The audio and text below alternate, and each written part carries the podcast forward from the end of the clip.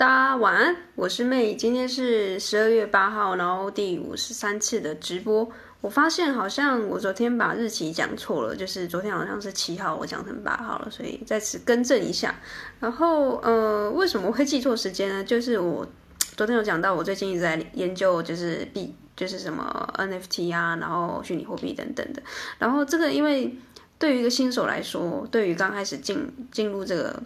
领域，呃，你以为你已经懂了，就是该懂的，但后来你发现，哎，还有很多很多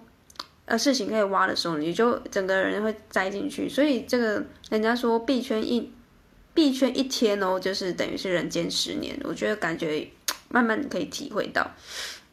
所以今天就是想要跟他聊这个元宇宙啊，还是要跟他稍微闲聊一下这个部分，因为我觉得这是未来不管是创作者都是一个非常大的趋势。那我观察一下我身边的朋友也好，然后还有我的同温层，真的是感觉是两个世界的人开始产生非非常非常大的一个呃分野。然后呃好，那我等下把这个故事就讲出来，然后我先插播一下，就是一样你听 Podcast 的人。麻烦你就是二零二一年前来我们的这个 IG，就是 Melab 的 Coach 这边，哎，我每天都会直播，直到二零二一年的结束。那我觉得这件事情非常的不容易，像我刚刚就很想偷懒，就有点怠惰感，就是我知道要讲什么主题，但是呢，就是面对镜头啊，还要讲话啊，还有哎这样子。输出其实是相对很痛苦的，因为大部分人，呃，我们就是呃惰性，就是很喜欢听嘛，很喜欢输入一些东西，但是叫你输出的时候，就很像要叫你做事，叫你开机，从休眠的状态又要开机，然后，呃，每当我觉得有一种怠惰感又想要拖延的时候，我就会想起一种感觉，就是。越当这件事情很困难的时候，如果我越是完成它，那就代表说我可以领先一些人，然后甚至是领先我自己，不要跟别人比。那这个感觉有点像是我们现在在操作 NFT，跟要很多那种什么钱包啊、冷钱包、热钱包，然后什么交易所啊，然后等等什么链什么链，又要怕转错账号什么的，然后你的钱就不见了。那这些东西，很多人会觉得很麻烦，就像我的这个。不是同温层之外的这些呃朋友，他们可能会觉得，哎，这是在搞什么啊？就是很像是刚开始接口支付跟 ipay 出来的时候，大家就会觉得啊，这好麻烦哦，那还要连什么指纹辨识，还要用什么 Apple Pay，哦，真的超级麻烦。但是到后来，为什么大家会开始觉得这件事情很方便？就是因为一开始就是不习惯嘛，大家对于一个新的事物要学习，确实会有一个非常陡峭的学习阶梯。所以，当我感觉到这件事情很困难的时候，我反而会觉得很兴奋。因为如果这件事情很简单的话呢，是不是这门槛就很低？就很像考大学一样。如果大学一下子就呃，甚至不用考试就可以进去了，那那大学很快就会倒掉了嘛？因为门槛太太低了。那就像台大，它就是非常高的门槛，所以大家反正挤破头的想要进去。然后就算再努力再辛苦，那就正代表了你可以抵过，就是呃，比你。呃，就是你可以敌过更多人跟你一样，呃，差不多领域、差不多呃背景的人啊，你比他们更努力，所以你穿破了这些，呃，算是你的竞争者，然后达到最后的目标。所以我今天想要跟他聊的就是呢，今天这元宇宙也好，或者是我今天在直播的状况也好，都是会有一种。学习新事物，或者是在从事一个事情的时候，感觉到怠惰，感觉到觉得好烦躁，我感觉什么事情都要重新学习，然后这件事情好像就说放弃就好了。为什么人要活得那么辛苦？最终就是你知道吗？大家都会，如果你你最终走向这个错误的思想的时候呢，你你就会开始觉得人生活着很累啊，就不如当条狗，不如当只猫，不是很爽快嘛？然后就想想要耍废，想要啊追剧。那这个东西就很有意思啦，因为为什么有些成功人士或是自我成长这些人，追求自我成长这些人，为什么最后会成功？就是因为他们可以熬过这些孤独也好，或是不舒适，然后呃，他可以去在这个状况下，他还可以持续的前进，所以这才是他们异于常人的地方，对吧？那讲了那么多前言呢，我今天就要跟大家聊的就是，就算到了元宇宙，人们还是喜欢听故事的。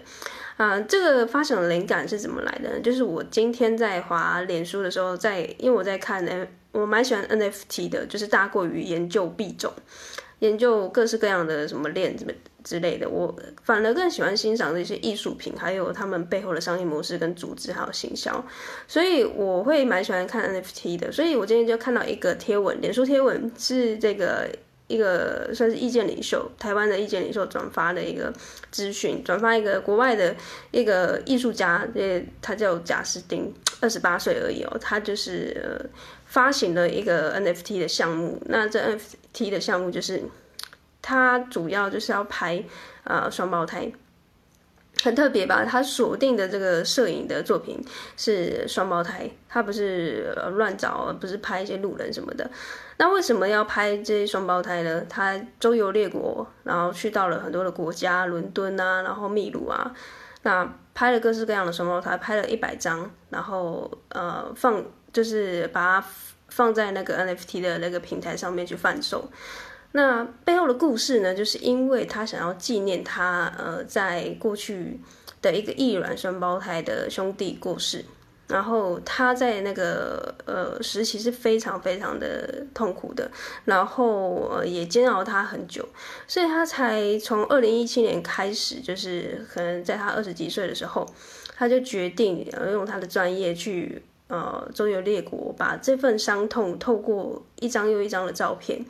跟这个艺术的方式去呈现，去弭平他过去的对于这个呃离别的感受。那这个故事啊，就被这个意见领袖，台湾的一个意见领袖给转发出来，然后我就看到了。然后这意见领袖叫 Ethan 刘成浩，然后如果你知道的话，嗯，你就是蛮有 sense 的。对，那 NFT 它其实蛮吃这种市市场的敏锐度，跟你到底会不会看这个。组织到底是不是对的？有点像创投的那种感觉啦。对，那 Ethan 他就说，呃，他为什么会分享这个贴文呢？是因为他最近因为他发行了自己的 NFT，所以呢有。呃，他身边的一些朋友是在做摄影的，在请求他帮忙，是不是也可以帮忙发一些 NFT，然后协助上架这样子？因为这是必须要一个技术性的一个层面的呃问题嘛。那伊粉就呃非常的果断的拒绝了这样子的邀约，因为呢。这个朋友的邀请，他想要发展 NFT，但是他想要炒作的成分居多，所以他就分享了这个，嗯，我刚才说的贾斯汀的这个艺术家的故事，呃，变成一个贴文，意思就是说，不知道这样听起来会不会很乱，就是。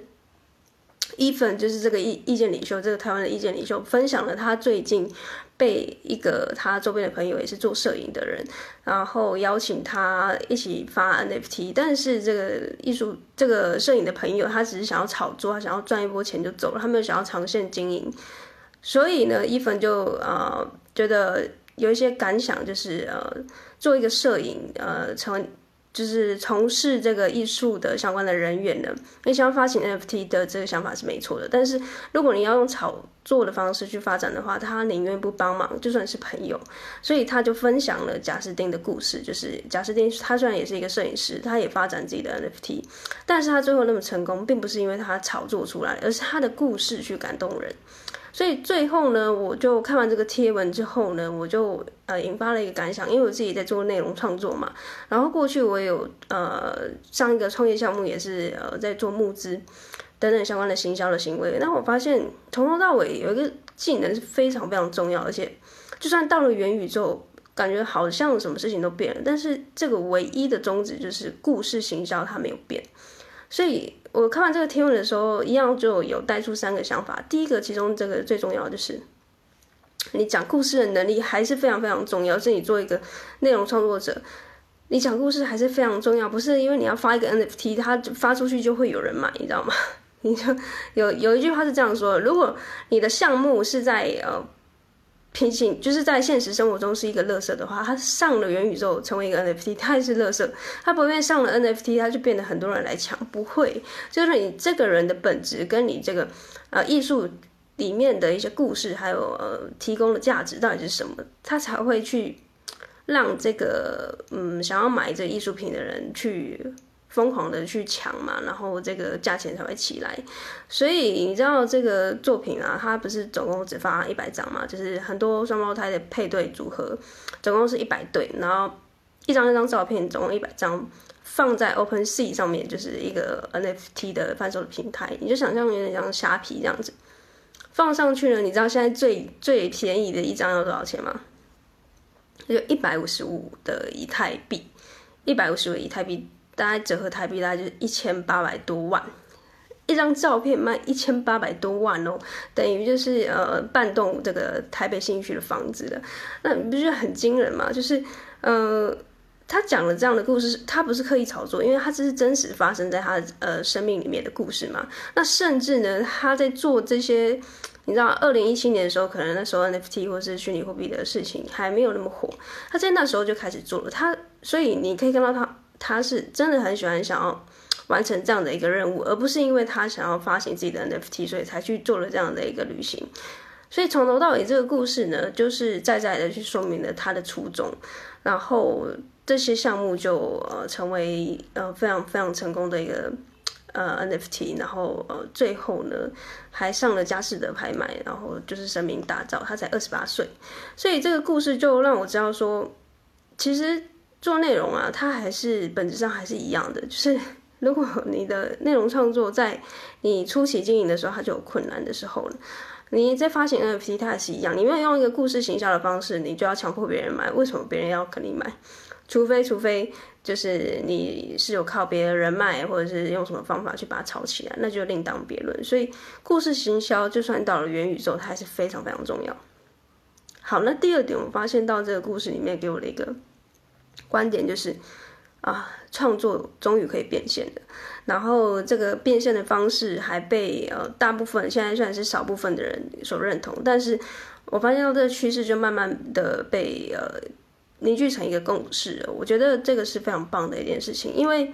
这件事情它在过去它比较没有办法被接受，或者是过去我们比较认为说学艺术啊、学音乐啊、学这些感觉摸不着边际的东西，不如你去考一个。嗯，护士、护理师、医师，然后或者是公职都来得好。那我觉得后来这些创作的人，创作音乐也好，或是画画，或是摄影的人，他最后他透过他的创作成功了变现，而且呢还得到这么多人的支持。我觉得这这是一个身为一个创作者最棒、最棒，感觉到最幸福的一件事情。所以第二点，我觉得创作可以变现，它终于不再是一个呃。无稽之谈也好，或者是让所有人都为之避讳的一件事情。因为身为一个艺术家，很多人他会觉得说他的艺术不想变现，或者是啊变现了他的艺术品味，或者可能被嗯被市场给决定等等之类的。但现在这些人终于不需要再因为有的没有的，就是还有很多的平台的抽成的问题，最后。啊，被抽完了这些所剩无几的这些 利润，在他们身上可能连吃三餐都有问题。所以创作终于可以变现，而且变现的力量还这么大到可以哦，变成一张照片就可以折合台币一千多万。我觉得这是真的是啊，非常非常对于艺术啊、创作啊、摄影、画画这些人感觉到非常的振奋。为什么我要这样说呢？因为我虽然没有相关的背景，我不是我没有学任何的画画，我也可能学吉他也是就就只是学习，也没有什么太厉害的地方。然后，但是呢，我对于呃欣赏艺术这件事情，我是有憧憬的，而且我蛮向往的，所以我才去学音乐嘛。所以我也有呃之前有有一度也蛮喜欢摄影，就是拿相机到处乱拍这样子，拍一些街景。那这些东西都呃。后来铸造我现在的状态是我因为喜欢，但是我没有这个专业，所以我喜欢这些专业人员所产出的作品。我用一个欣赏的角度去看这些人的创作之后呢，